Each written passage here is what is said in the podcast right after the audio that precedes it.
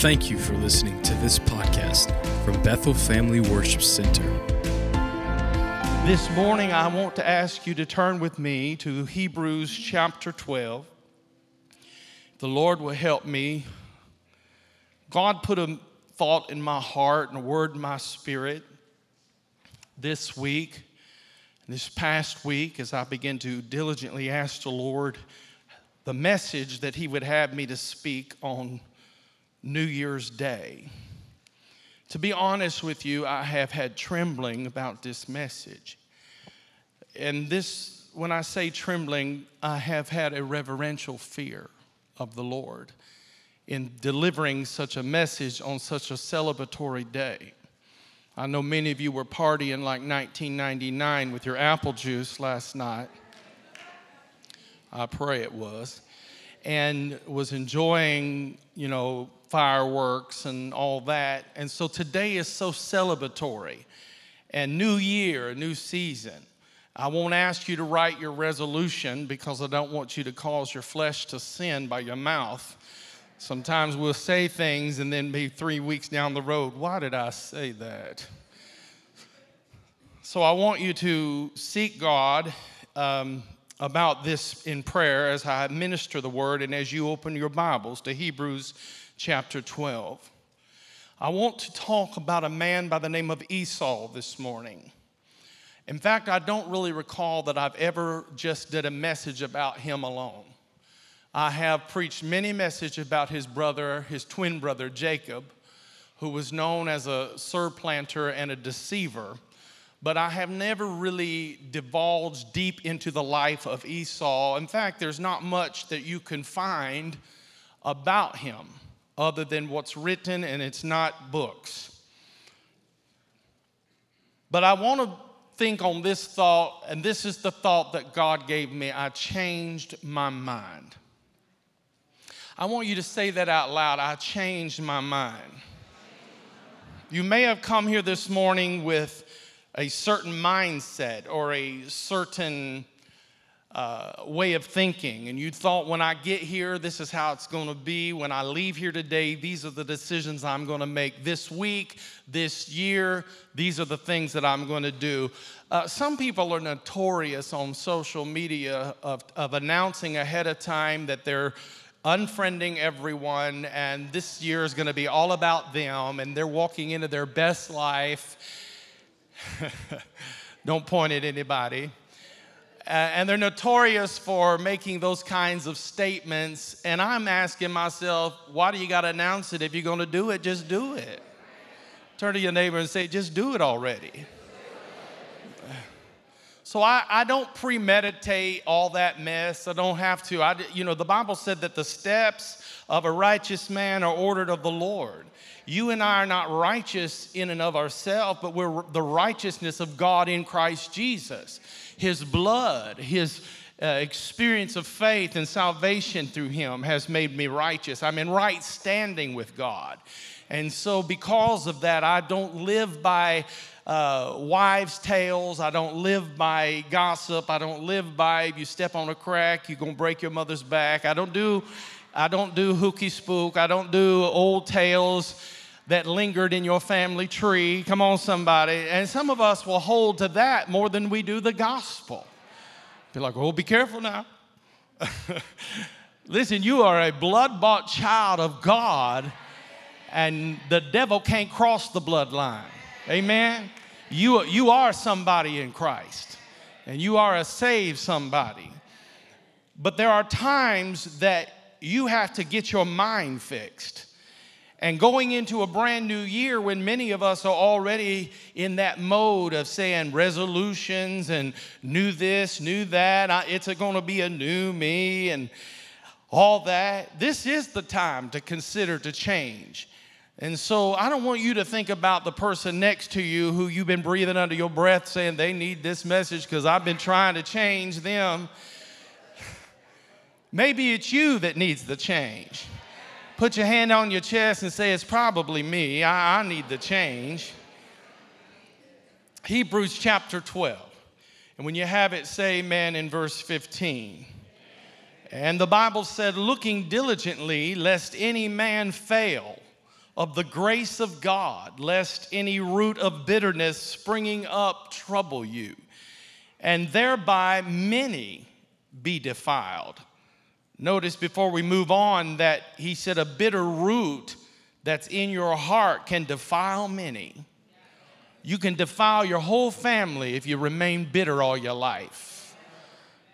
And then he said, Lest there be any fornicator or profane person and he says, as Esau, who for one morsel of meat sold his birthright. Listen, this, he, he, he, in the same verse, he is, is describing fornicators and profane people and uses the name of Esau. Lord, don't, don't put my name in a verse like that.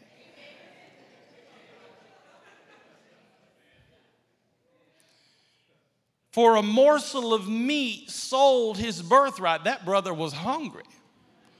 That brother was a wheeler and a dealer. That guy had a hustle. How many know there are some people that always got a hustle? They got a hustle, even their hustle has a hustle. and for a morsel of meat, he sold what was his he sold his birthright because he was hungry. And then in verse 17, for you know that how afterward, when he would have inherited the blessing, he was rejected.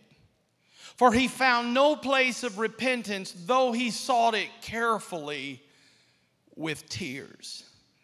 And this is where it hit me hard as I was reading this. He tried and tried and tried to find repentance and cried and cried and cried and couldn't find it. Would you help me pray? Father, I ask you to help me to speak your word. Your word's anointed, but give me an anointed mouth to speak. And give us an anointed ear to hear because we truly believe that faith comes by hearing and hearing by your word. And we did not just come here on New Year's Day just to assemble and see each other. We came, Lord, to hear a word from you. That if you don't speak to us, then all we have had is a gathering.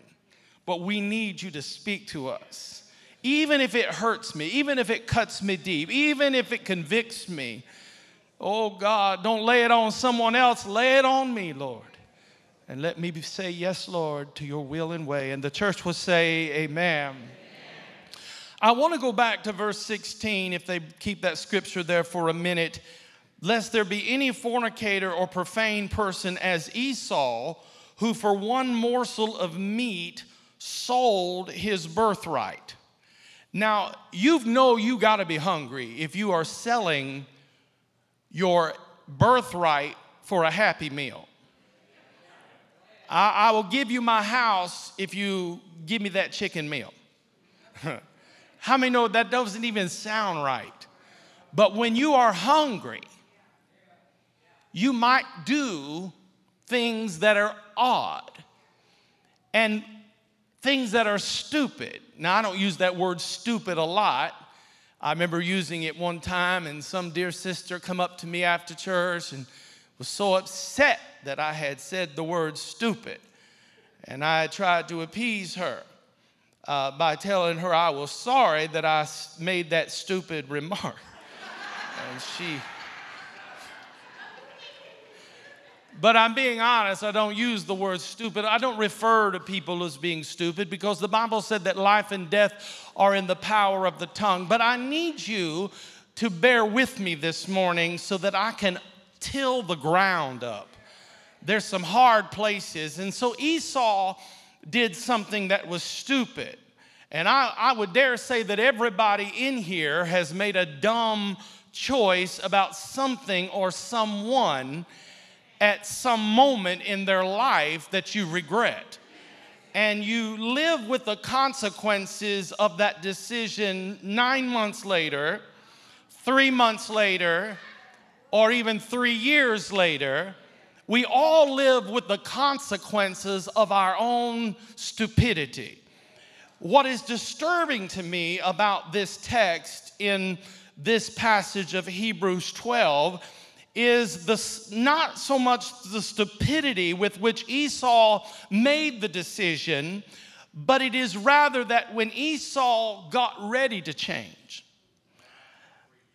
if the Bible said he sought it with repentance and he sought it with many tears and he found it not, and in other words, he lost his future. Not just because he did something stupid, but write this down he was unable to change what he had set in motion over his life. And I tell you, I'm standing here with such a reverential fear of God this morning for what I'm going to share with you today. Yes, he made a stupid decision, but he was unable to change the consequences of what he had set in motion over his life. And that's what I want to deal with today, if the Lord will help me, because it is not the mediocre or mediocre ideology of doing something stupid. I don't want to necessarily address that because that is common to all of us. All of us have done something stupid. But I want to talk about the crisis of being caught in a system of stupidity through which you cannot seem to escape, no matter how many self helps you get, how many counselors and medication you're on. Oh, preach with me here. I cannot seem to break past this system of stupidity. Though I have sought it with many tears, I feel trapped to repeat the same mistake over and over and over again, and I don't know how to get out of the system that I'm in. And the difference between us is not that we haven't done something stupid. We've all admitted, but some of us get stuck on stupid. Oh, my, my. I told you this was a word that I don't normally use, but we can get stuck on stupid. And we keep going after the same kind of person or the same whatever over and over again. We keep living beyond our means. We keep falling prey to the same mistake in spite of our desire to change it. And this is the frustration of life when you desire to change. It is frustrating when you desire to change but cannot seem to change. It is not frustrating to be happy to be down under, but to desire to change and not be able to do it. And you don't know how many people I've prayed with, how many people have called me, usually the last person on the list because they've tried everything. By the time they reach me, they're at such a juncture and such a crossroads that if the Holy Ghost don't uh, intervene, their life is going to take a slippery spiral in the wrong direction.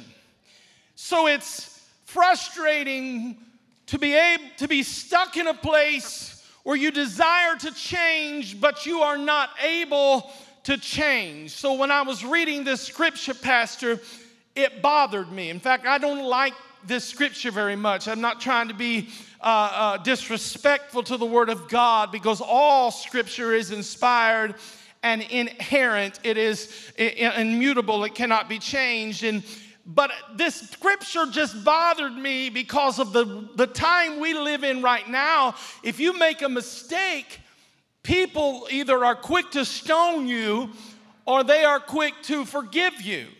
In fact, we're in a mindset now, well, that's all right. Everybody's doing it. That's all right. It's the times we're in. Pastor, church is too old fashioned. Y'all preaching against this and that. Don't you know what year we're in, Pastor? The scripture bothers me because he sought repentance with many tears and he found it not, and he lost his inheritance. And he is scarcely mentioned, Esau is, though he was destined to be in the lineage of greatness.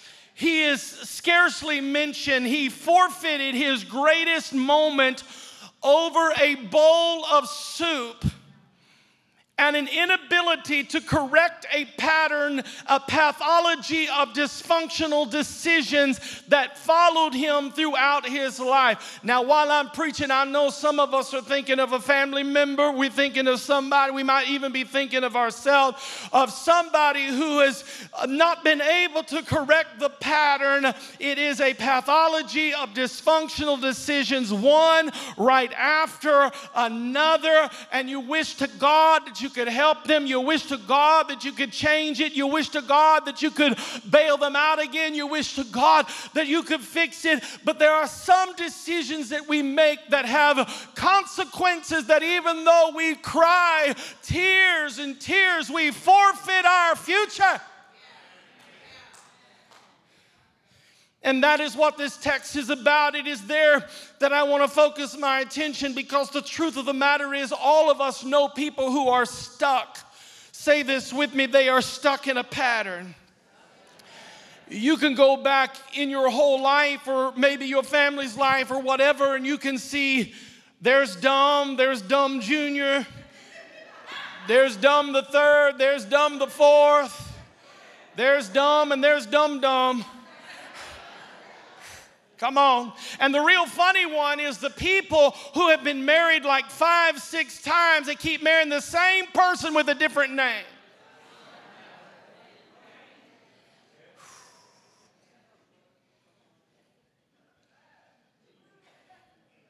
And it's not even funny. Didn't you learn from the first serial killer you married? Why would you be attached and attracted to another serial killer? You thought you were going to change him too? Dumb Junior?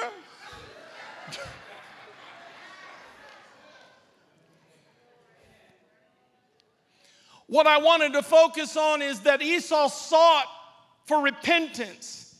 The word repentance, chop this down, is the word metanoia in the Greek. The word repentance means to change your mind.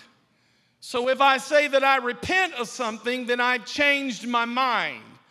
And so Esau changed his mind. He sought to change his mind with many tears and he found it not. He sought to change through tears, but he couldn't find it. He sought a change of intelligence with a lot of emotions, but he found it not.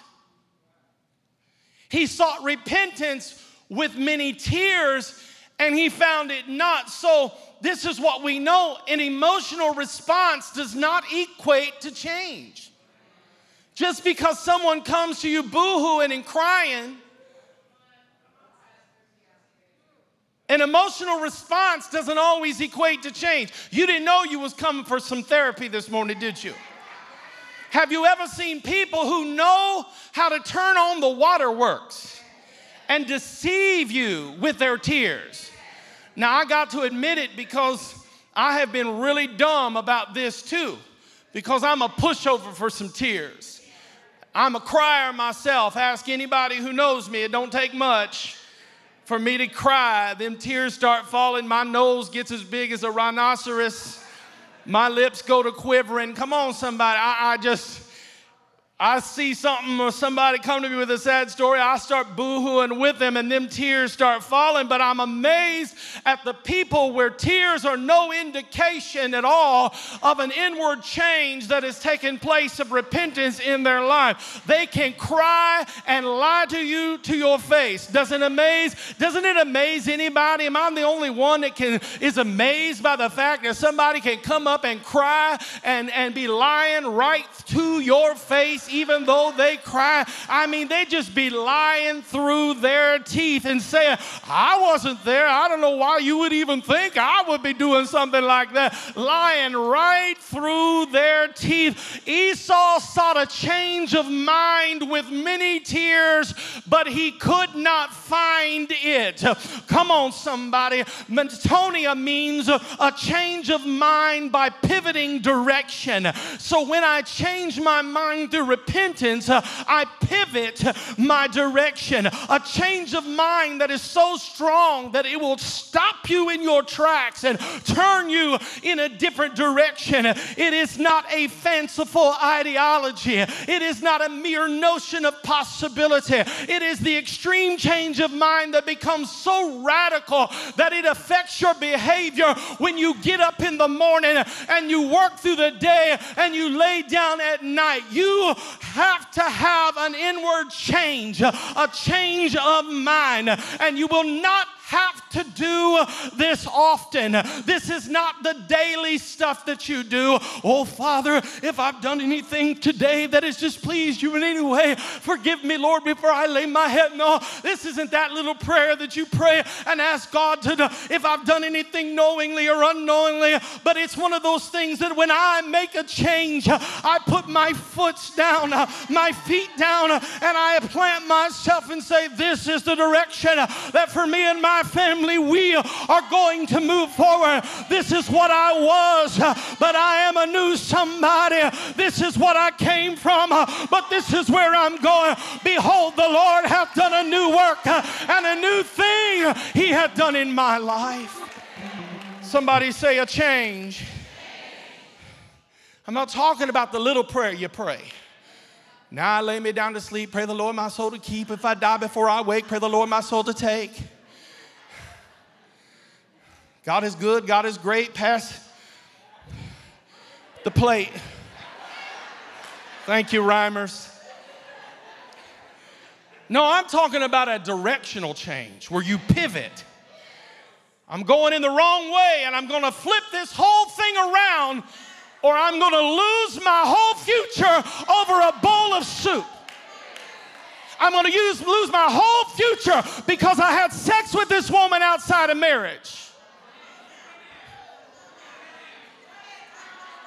I'm going to lose my whole future. A directional change means I pivot, I change. Can I go deeper? How many have a computer? You all have one if you have a phone. Raise your computer, let me see it. And you better not be on Instagram checking stories. Thank you for showing me your computer.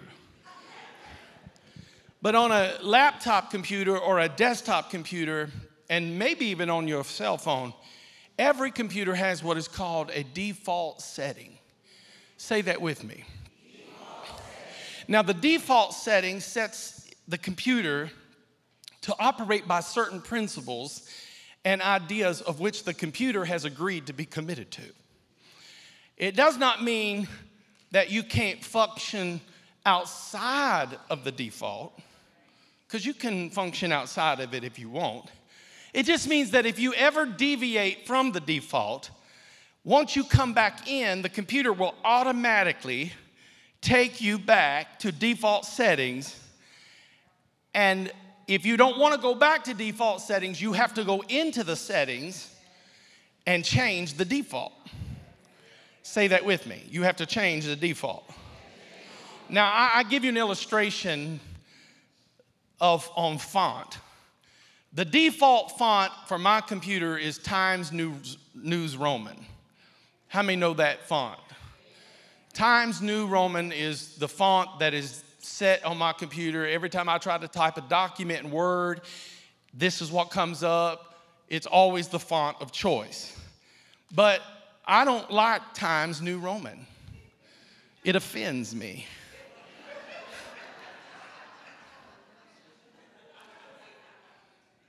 don't care for it. I don't invite it to any of my gatherings, to any of my papers. It don't make my sermons either, except for today. I prefer Avenir. In fact, I change everything to Avenir. Don't ask me why, I can't tell you why. It is the default in my brain. I prefer Avenir. Some of you who are melancholic are sitting here cringing at this very moment because you have your favorite font and you wish to God that I would name yours. Not today, devil. Not today. I have a font that I enjoy. It is sanctified. It has been through many a preached message. It is in my note of notes. I believe the King James Bible was written in the font of Avenir. I missed an organ spot at that moment there, brother. But I want to show you something. Say this with me I changed my mind. The only thing that changed is the font. It looks like it has changed, but the only thing that changed is the font. The phrase is still the same. Say, I changed my mind. The sentence has not changed. The only thing that's changed is the font. Are you with me? Write this down. You have to change your default settings. And this is how most people live their lives they default back to their old ways, to their old man, to their old thinking. Now that all of us in this room, I assume, are sanctified holy unto God, have given our lives to Jesus, and if not, you about to today. We're coming after your font. But, but all of us are sanctified in this room, and all of us, I assume, are living sanctified and consecrated unto the Lord. That if I was to walk up and slap somebody in the face, you would immediately go to the scripture that says, if they smote you in the face, turn the other cheek because you are sanctified under the word of the Lord. If I was to steal your good Michael Kors coat, you would say, Oh, that's no bother. Here's my cloak as well. Want my shoes? Because you would hold to the scripture that said, If they take your coat, give him your cloak also. Mm-hmm. But let's preach to the unsanctified people that didn't show up today. I mean, those that just haven't been consecrated yet. That if I were to walk up and slap them, they would go back to default setting.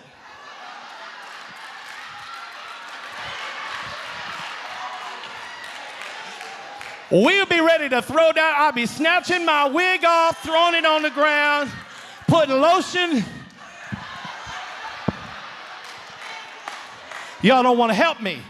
Because the old me would have fought, the old me would have cussed, the old me would have scrapped, the old me would have fought you right in the lobby of the church. So, do you understand what I'm saying? That some of us go back to default setting and we don't mean to, we thought we had changed, but oh, I found myself in Times New Roman, uh, and the only thing uh, that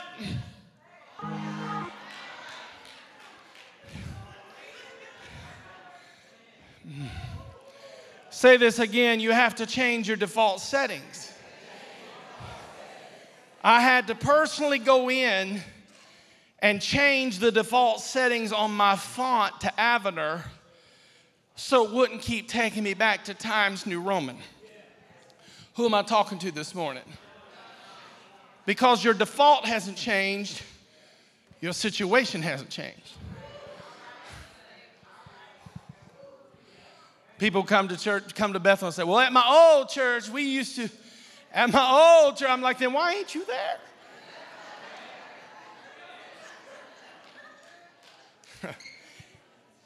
If you don't change your default, you'll go back and forth in whatever environment you are in. So when you're in church, you change to Avenir. Well, Pastor likes Avenir, so praise the Lord. when you're around certain people, you change. You got your work friends, you got your Friday friends, you got your church circle. And when you sing certain songs, you change. We be singing about Jesus. Speak the name of Jesus. But let this let this line hit you. Dun dun dun dun dun dun dun. Let Thriller show up. Let Billie Jean show up.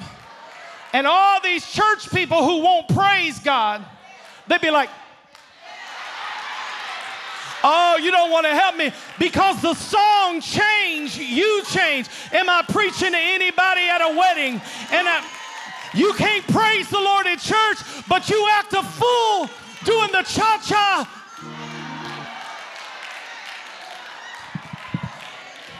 When you shout and leap, you change. It just depends on you go back home, you turn into the same old default, default of defeat, default of depression, default of dysfunction. Can't nobody live with you. Come on over and over again. And then when you get around church people, you change again on Sunday. You want to hang around them because as long as you're around them, you got you some peace. You feel nice. You feel spiritual, baby you feel holy, but that's not the problem. The problem is you keep going back to your old ways, stuck in the pattern you were before. You've lost the altar in your life. Oh, and you can't figure out how to break it. You had many tears, you cried about it, and you still go back. You shout about it, you speak in tongues, you roll around, you got three prayer partners and you still go back. And you can't figure out how somebody who cried for it, shouted for it, sang about it, started going to church on Sunday. Why does this still keep happening to me, God? I don't know whose prayer I'm breaking into, but I'm breaking into somebody's prayer. Lord, why do I keep going through the same things over and over again? I go to church now, I tithe now, I shout now, I leap now. The problem is your default. Until you change your default, you'll always go back to being who you were before because you never changed your mind. You can change your friends, you can change your address. I'm moving to Florida.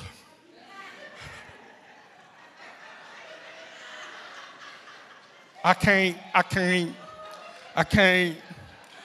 You need to know that if I'm making fun of that pattern, you can change your phone number, you can change the songs you sing, you can change everything else, but if you don't change your mind, there is nothing as powerful as a changed mind a changed mind. Whether you do it in 12 steps, you do it in one step, a changed mind. Anybody hear what I'm saying? A changed mind. There are some people in here tonight or this afternoon right now who used to do drugs, all kinds of crazy drugs, strung out on drugs, and people wouldn't believe who you used to be. Your old friends never thought you would ever get away from it. But one day you got sick and tired of being sick and tired, and you said, wait a minute. Wait a minute. I'm not just going to change my clothes this time. I'm not just going to change my address this time. I'm not just going to change my burner phone this time. Oh, I'm going to change my mind. Change myself, and God's going to get the glory out of my future. If you believe it, shout yeah. And some of y'all, some of the women that are here used to be easy. All a man had to do was tell you you were cute. You were so easy. But one day, McDaddy rolled up, said, Baby, I ain't never seen something so fine. And you said, Hold up, wait a minute, wait a minute, I'll change my mind. Woo, there ain't nothing like the power of a changed mind. Let me tell you, if you change your mind, I don't care what comes against you. If you change your mind, it don't matter who you're fighting, how big they are, how tough they are. There is nothing as powerful as a changed mind. I'm going to preach to somebody if I got to preach all day long. I feel the anointing of the Holy Ghost touch somebody, tell them I changed my mind. I changed my mind. I changed my mind.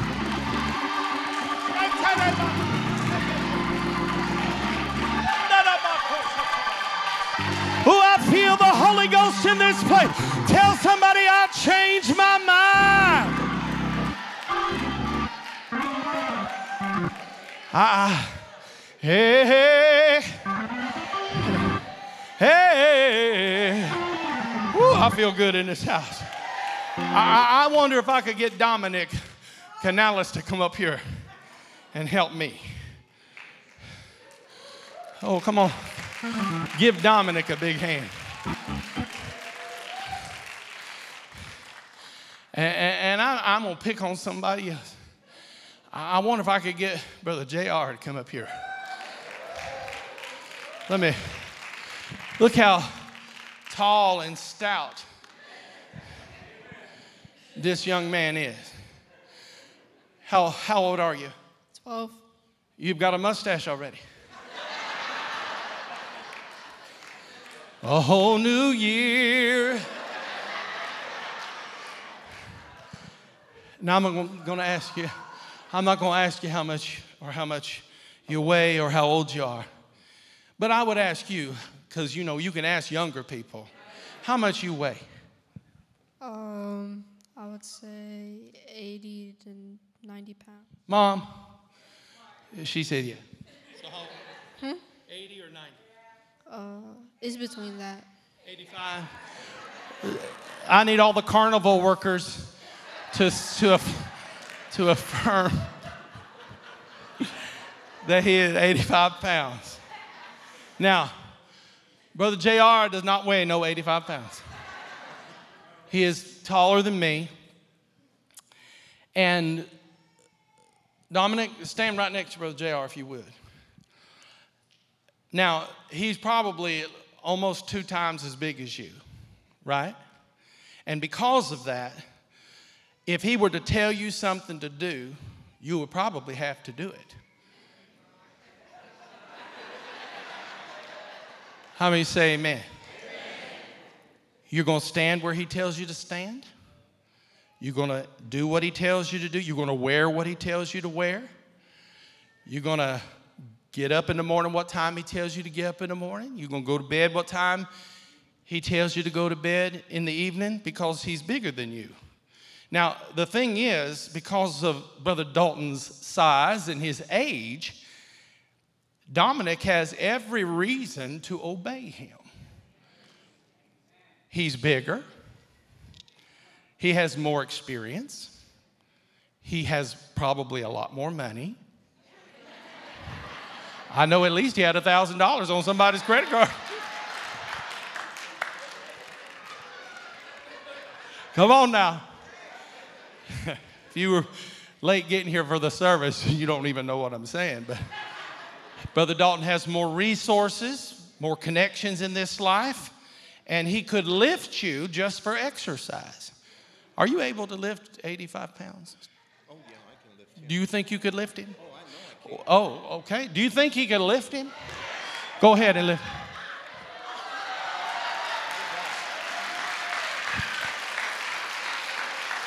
Hey, I'm, I'm 70 and pretty. All right, you can put him down now if you want to. Now, I want you to hear something. All of that sounds good. That Dominic would have to obey him, mind him, do all that Brother Dalton says to do until he changes his mind. Are you hearing me? The devil can't do just anything to you. People can't do just anything to you. Life can't just do anything to you. I don't care how little you are or how big you are. There is nothing as powerful as a changed mind. Come on, somebody.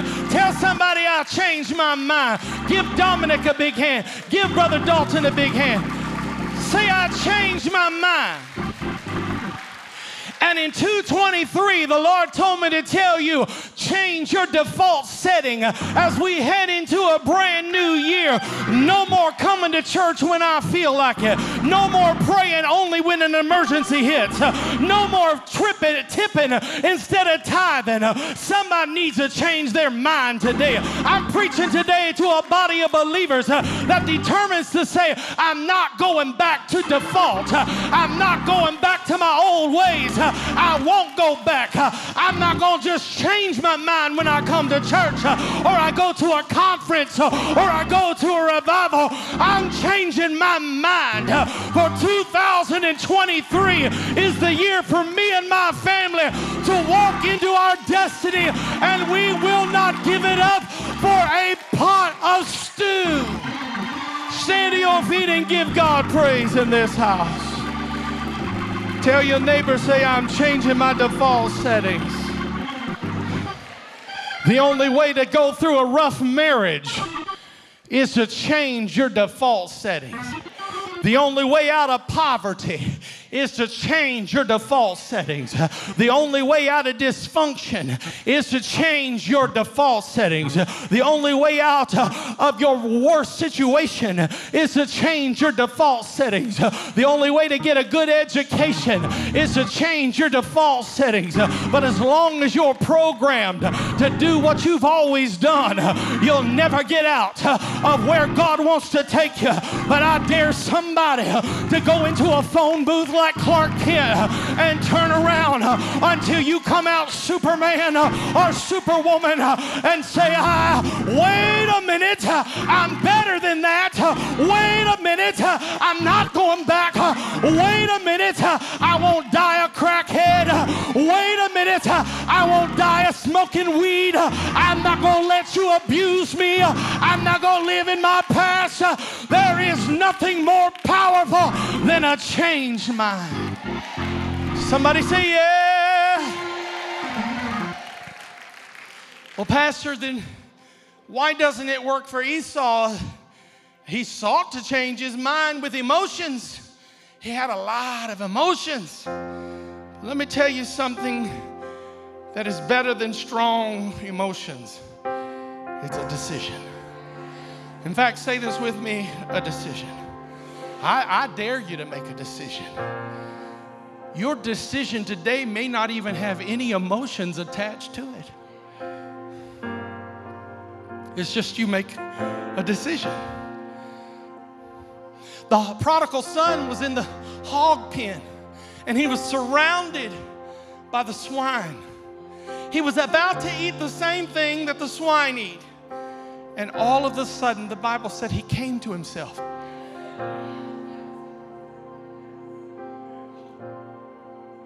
He didn't change his clothes. He didn't change anything else. All he did was change his mind. The pigs couldn't hold him. The swine couldn't hold him. The pen couldn't hold him. The shame couldn't hold him. The disgrace couldn't hold him. I dare somebody change your mind. Do it now. Change your mind. Because once you change the default settings, you're going to move into a new normal. And there will be occasions, that, rare occasions, where you will maybe find yourself typing in that old font. The devil will come along and say, Aha! You didn't change at all. But I'm going to help somebody out today. This is how you know you have been changed. It's not that you might not mess up and do what you used to do. Help me, Holy Ghost. It's just that it's no longer your normal.